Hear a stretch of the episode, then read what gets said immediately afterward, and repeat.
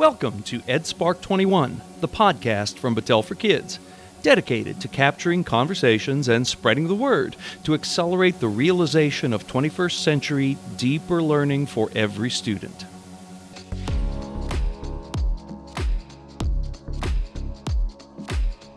The issues surrounding diversity, equity, and inclusion are complex and very important. At Battelle for Kids, we have made the exploration of DEI a priority, both for our focus and our internal learning. We are partnering with Stephen Chang and the National Equity Project to support us in this work. Recently, while Stephen was in our office, we sat down to talk about the role equity must play in realizing the power and promise of 21st century learning for every student. Here's our conversation.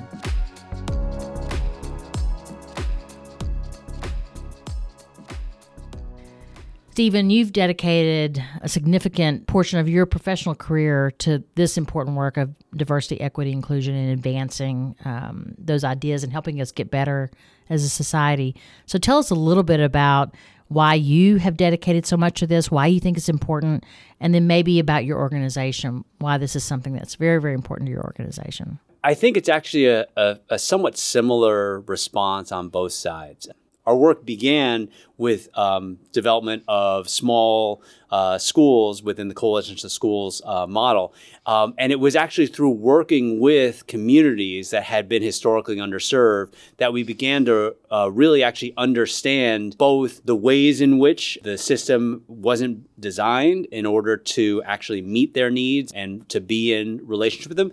And then we just got to know them and to care about um, having an impact on that and what we discovered is that we actually had something to, to offer. And when you are faced with the level of oppression and of underservice um, that we see uh, for communities all across the country, and you actually believe that you can make a difference and you can do something about it, then um, that sort of just becomes an automatic kind of drive to say, like, I can, I can actually make a difference in this. And for me personally, it was very much that way. You know, I began as a school counselor um, in uh, in a high school in California, and I didn't necessarily even really understand what a commitment to equity was. But through mentorship and partnership with some amazing teachers and educators um, within uh, within that school, that I actually got awakened to the challenges that we face within our education system and to what I might be able to actually do to contribute to that change. And so I think it's kind of as simple as that for me. as it relates to our core work, which is advancing 21st century learning for all children, we believe very strongly that this work has to be grounded with a, uh, a lens around diversity, equity, inclusion, because we know full well that um, many there are students and young people across the country that have experienced a 21st century education, uh, but there's far too few of them. And so we believe that in order for us to accelerate and scale 21st century learning, that we have to also wrestle with the equity challenge. Can you speak to that around your perspectives around the intersection between those two things? Yeah, I mean, what I would say is I think about the urgency around 21st century learning as being directly connected to the shifts in our economy and that you know really in many ways we move, began moving out of an industrial economy in the you know 1970s 1980s by some accounts. And so, as that had shifted, in many ways, the inequities of the industrial economy are now being transferred over to and in, in many cases magnified um, into the information economy um, that we're that we're in now or the digital economy depending on how you think about it. And both the challenge and the opportunity is recognizing that in some ways those schools and students and communities that have taken the furthest steps around 21st century learning in many ways have the most access and opportunity related to the information or digital economy. And those communities um, that have been historically underserved are still not even being well served necessarily within an industrial uh, uh, model of education so i often tell people that um, this old saying i don't even know the origins of it that everyone wants everything to improve but nothing to change And today you shared a metaphor that I thought was pretty profound. In fact, I plan to steal it. Uh, so, if, about the beach metaphor. So, if you could talk a little bit about that, I, I just found it fascinating sometimes when we're talking about the relationship between 21st century learning and equity, I'll often use the metaphor of a group of folks going down to the beach for the day. And if you have a group that goes and they, they're getting set up, and some folks are feeling really comfortable and feeling like they've got a good location, and other folks in the group are feeling like, no, we're actually not very comfortable and, and our needs aren't really getting met. And if some of those folks are saying, hey, could we actually move? We actually can see a spot further down that we I think everybody could actually be having a better time and everybody could be enjoying this more. And folks that are comfortable might say like, no, we're we're good. Mm-hmm. Like we don't really need to change anything. But that situation and that context is different if the tide's coming in you know, the water's coming in and in 30 minutes, we're all to have our feet wet. And actually, some folks already have their toes, you know, having waves lapping at them. Then we're saying, like, you know what? We're to have to move. Like the water's coming in. We're going to have to move. When we move, can we take the opportunity to actually think about what didn't work here and to be able to make uh, our next uh, situation and, and our next setup uh, meet everybody's needs in a way that we actually think that we can? And in that metaphor, the 21st century and the urgency around that shift to 21st century uh, learning, which pretty much every superintendent, every every principal that I've talked to can feel how behind we are in many ways in that transition. That's that that's water tide, that's coming in. Yeah. That, that that's the that's the tide coming in mm-hmm. and the mm-hmm. opportunity to say and as we're doing that we can either ignore it, and the gaps um, for those that have not been well served in our communities is going to widen, or we can take that opportunity, we can actually really own our intentions and our humanity, our aspirations as a society of what we actually think is possible for each child in America, and we can actually really take the opportunity to really redesign our systems and create a different set of outcomes. The tide is coming in, isn't it? it really I mean, we, we do feel a strong sense of urgency that we're you know we're almost 20 years into the 21st century and yet we still have as you pointed out many many many students that are uh, not even getting a, a, great 20th century education. So we have a long way to go uh, but time is really on us. We, we've got to start to change. So let's say that you were sitting across from a, a leader who said you know what? I'm not going to let this continue to happen in my own school district.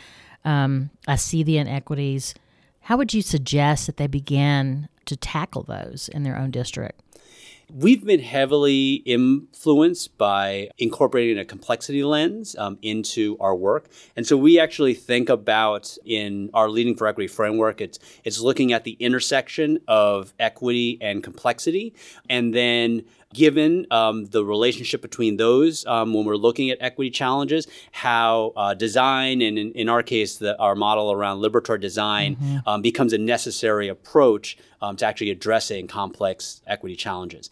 So when we are thinking about, um, or I'm sitting down with a leader and um, helping them to think about how do we make change? We think about that it's around seeing differently, engaging differently, and acting differently. The seeing differently is is first around how do we just begin with doing listening? Um, how do we begin with really understanding the history, context, both of our national education system, but also of our local context? Like, what do mm-hmm. I need to know about what's happened here in my community, in this corner of the United States, um, that is informing the kinds of relationships, the kinds of opportunities and patterns um, that we're seeing? And then engaging differently is around how is it that um, I'm starting to create some of those new relationship networks, that I'm realizing that some of the traditional ways of leading and of teaching um, are perpetuating mm-hmm. and are mm-hmm. built off of a 20, 20th century education model. And we actually really need to actually lead and teach differently if we're going to move into a 21st century model. From there, the uh, the pitfall that we um, that we really uh, are asking folks to to question and to um, to pull back from is the lure of going to scale immediately. Um, mm-hmm. That the plan of or the the strategy of getting a bunch of well-intentioned folks in a room together um, and hashing out a plan over the course of a day or two and then rolling that out to an entire district or an entire uh, community that we've seen again and again that we that in a complex challenge that We just don't know enough in order to be able to do that at a successful or an effective way. And so it really is around uh, how we're designing safe to fail experiments? How is it that we're um, in in the language around uh, complex change? It's like how are we doing some probing um, in order to learn more to see how does the system respond to change, um, and then also seeing what kinds of changes get the most energy and traction. We very often think about change as happening based on mm-hmm. mechanical principles, and what we actually know is that human systems don't actually mm-hmm. uh, behave the same as mechanical systems, and that there's a, a very different uh, set of dynamics and ways that we accelerate change within a human living system um, than we than we would use in a mechanical system. And the majority of our traditional education uh, models and leadership training models are based around mechanical systems change. You stated earlier today, and, and we often talk about reclaiming the conversation about how important it is to engage the broader community, really understanding their perspectives, really listening uh, very carefully uh, to the perspectives of varied individuals throughout the community. But you said earlier today, change the conversation, change the future. Could you elaborate on that just a little bit more? We often hear conversations about broken schools, broken school systems. Um, and at National Equity Project, we fundamentally don't believe that it's broken, that it's doing what it was originally designed to do. The truth is that our education system was founded in a time when there was enormous amounts of explicit discrimination, of explicit different intentions and mm-hmm. expectations around the education of our children, based on all kinds of different um, aspects of race and identity. Um, that certain children weren't welcomed in schools and or weren't expected to have the same kind of outcomes, the same kind of potential, and or the same kind of opportunities available to them uh, once they left school. So when we are recognizing that that's our context, um, then when we talk about what does it mean to change the conversation, then the conversation is, is to say how are we going to need to fundamentally think about education and the design of education differently.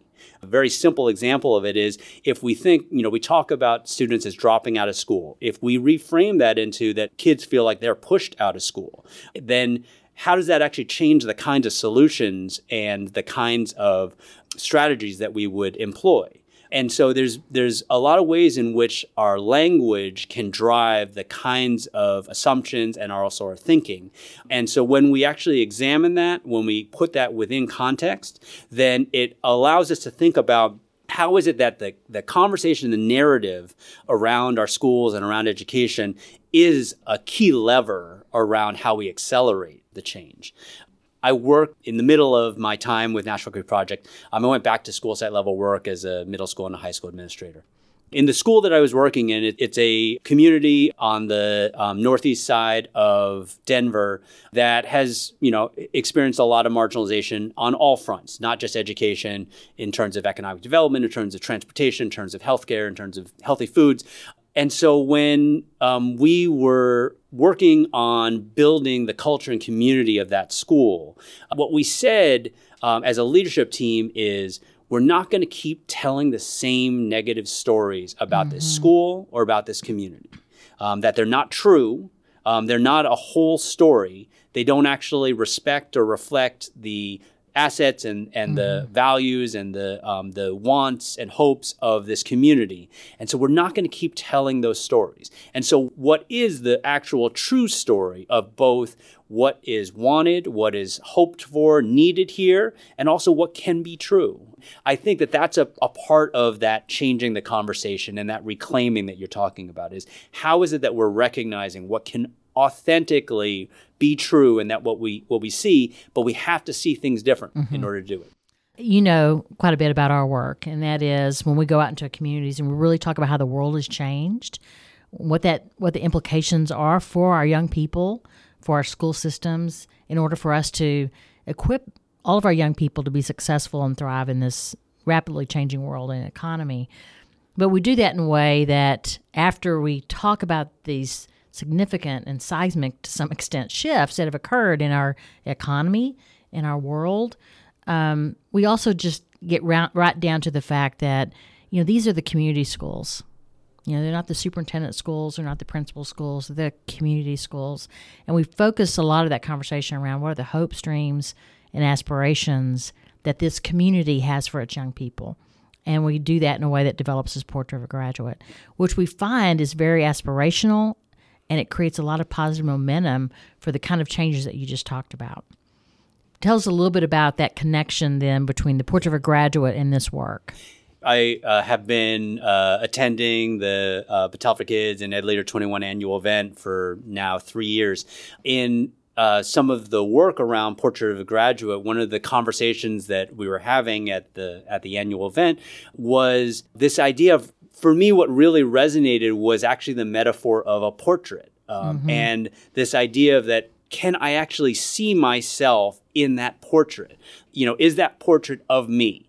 Right. Um, and for each kid to be able to say not only is that does that represent what I want to be true for my life, but mm-hmm. I also mm-hmm. like I see my story in it, and I think that that's the some of that intersection is how is it that um, I'm both seeing as a as a student and, and also as a family that um, I'm seeing that this school, this district cares about my future and what I actually I'm hoping for and the opportunities and choices that I want to be true, and that also it's it's reflecting my culture, my life, um, and the journey that it's taken for me to to be you know here in this moment in school as well.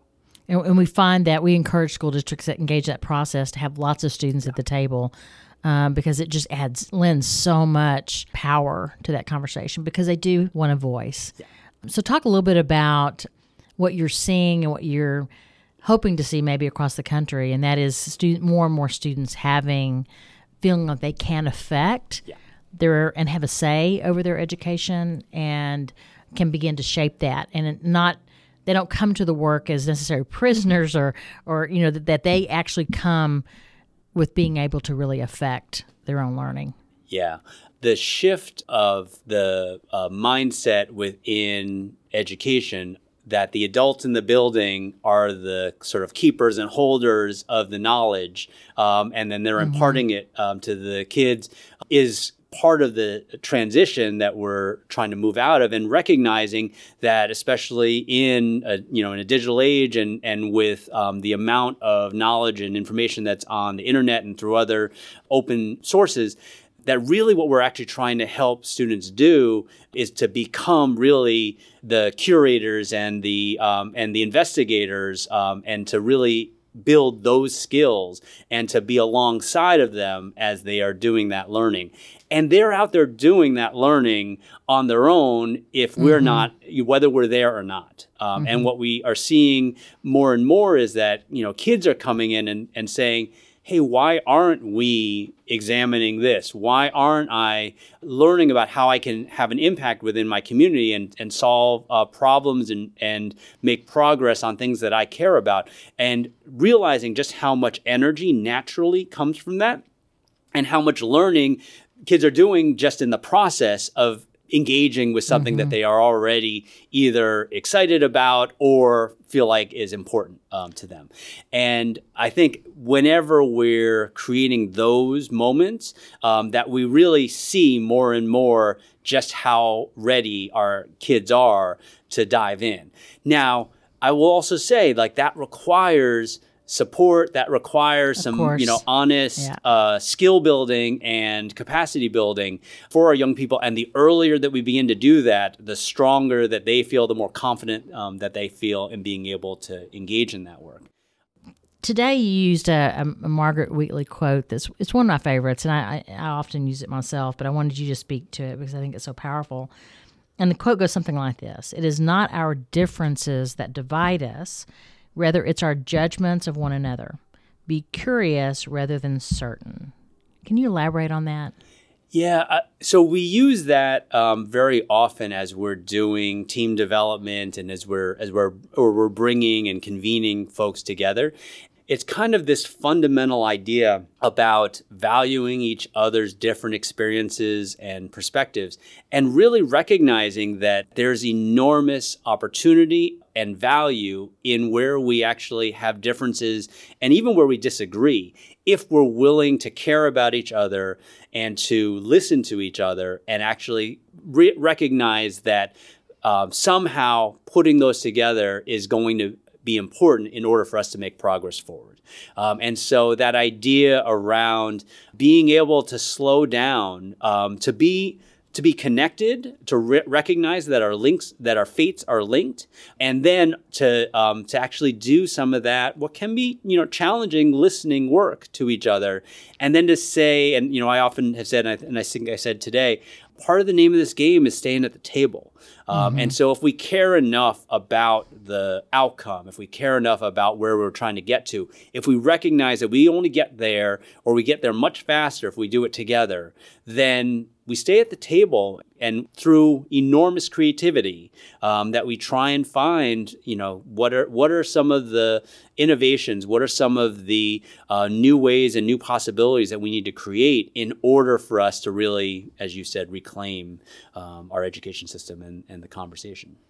This uh, the notion of being curious rather than certain you know how often we come to conversations with a preconceived notion versus sitting back and just really listening. And that's a challenge. That's that's hard as human yeah. beings, I think, uh, to do some of that. But that intersection between curiosity and empathy, uh, I think, is really fascinating. And there's some new research there around that intersection what we've found as being a condition that really supports uh, folks to be able to stay at the table and be curious with each other is um, when it is connected to a shared objective or goal.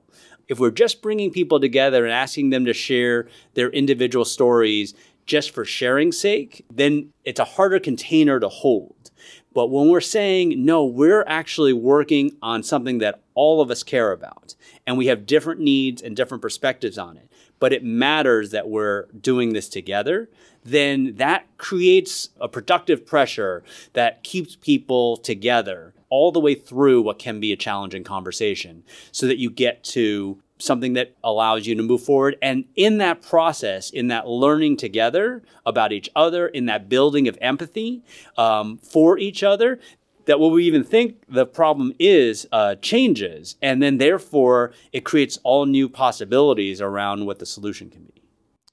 So I, I like how you described how you connect you know these these challenging conversations but connect them to real meaningful work. So there's something that's rooted in. And we find that when when the portrait of a graduate is what the community is trying to accomplish together that we want our portrait of a graduate to be the reality for every child in the system then i do think it provides that kind of aspirational and important goal that we're going to wrestle with these issues of equity because that is important yeah, absolutely. I think it's a great example of how that can be an anchor that's shared. And and again, if uh, if every every child can say like, yeah, I can see myself in that portrait, then it allows to say, okay, well, what do we need to do differently? What do we each need to contribute in order for us to get there? Um, and what do we need to learn about each other um, in that process? And then as as educational leaders, you know, what kind of work can we lead? You know, in examining not only how do we how do we support people in thinking about this work in a different way? Um, how do we look at our structures, um, our policies at the local level, uh, so that um, you know every child does in fact um, have that experience that equips them to be that portrait of a graduate. Well, Stephen, thank you so much for your contributions today. Thank you for being our thought partner in this important work. We don't think we have all the answers as it relates to diversity, equity, inclusion. We by far we don't, uh, but we know this is an important issue, very important issue, and one that we're we're saying we want to learn about it and we want to lead in the right way. So thank you for helping us uh, with that. Well, thank you for inviting me today, and um, also really appreciate the amazing work that Battelle for Kids is doing throughout all of your networks um, and the ways that you're pushing what are really challenging but incredibly important and urgent um, conversations and progress um, for young people all across the country. Thanks, Stephen.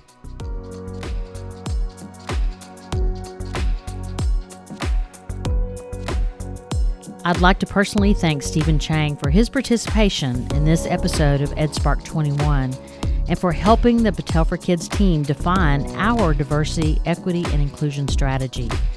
I would also like to thank him for his work and the work the National Equity Project are doing all across the nation. I also want to acknowledge and thank the Hewlett Foundation for supporting Battelle for Kids in our DEI work. We're very grateful.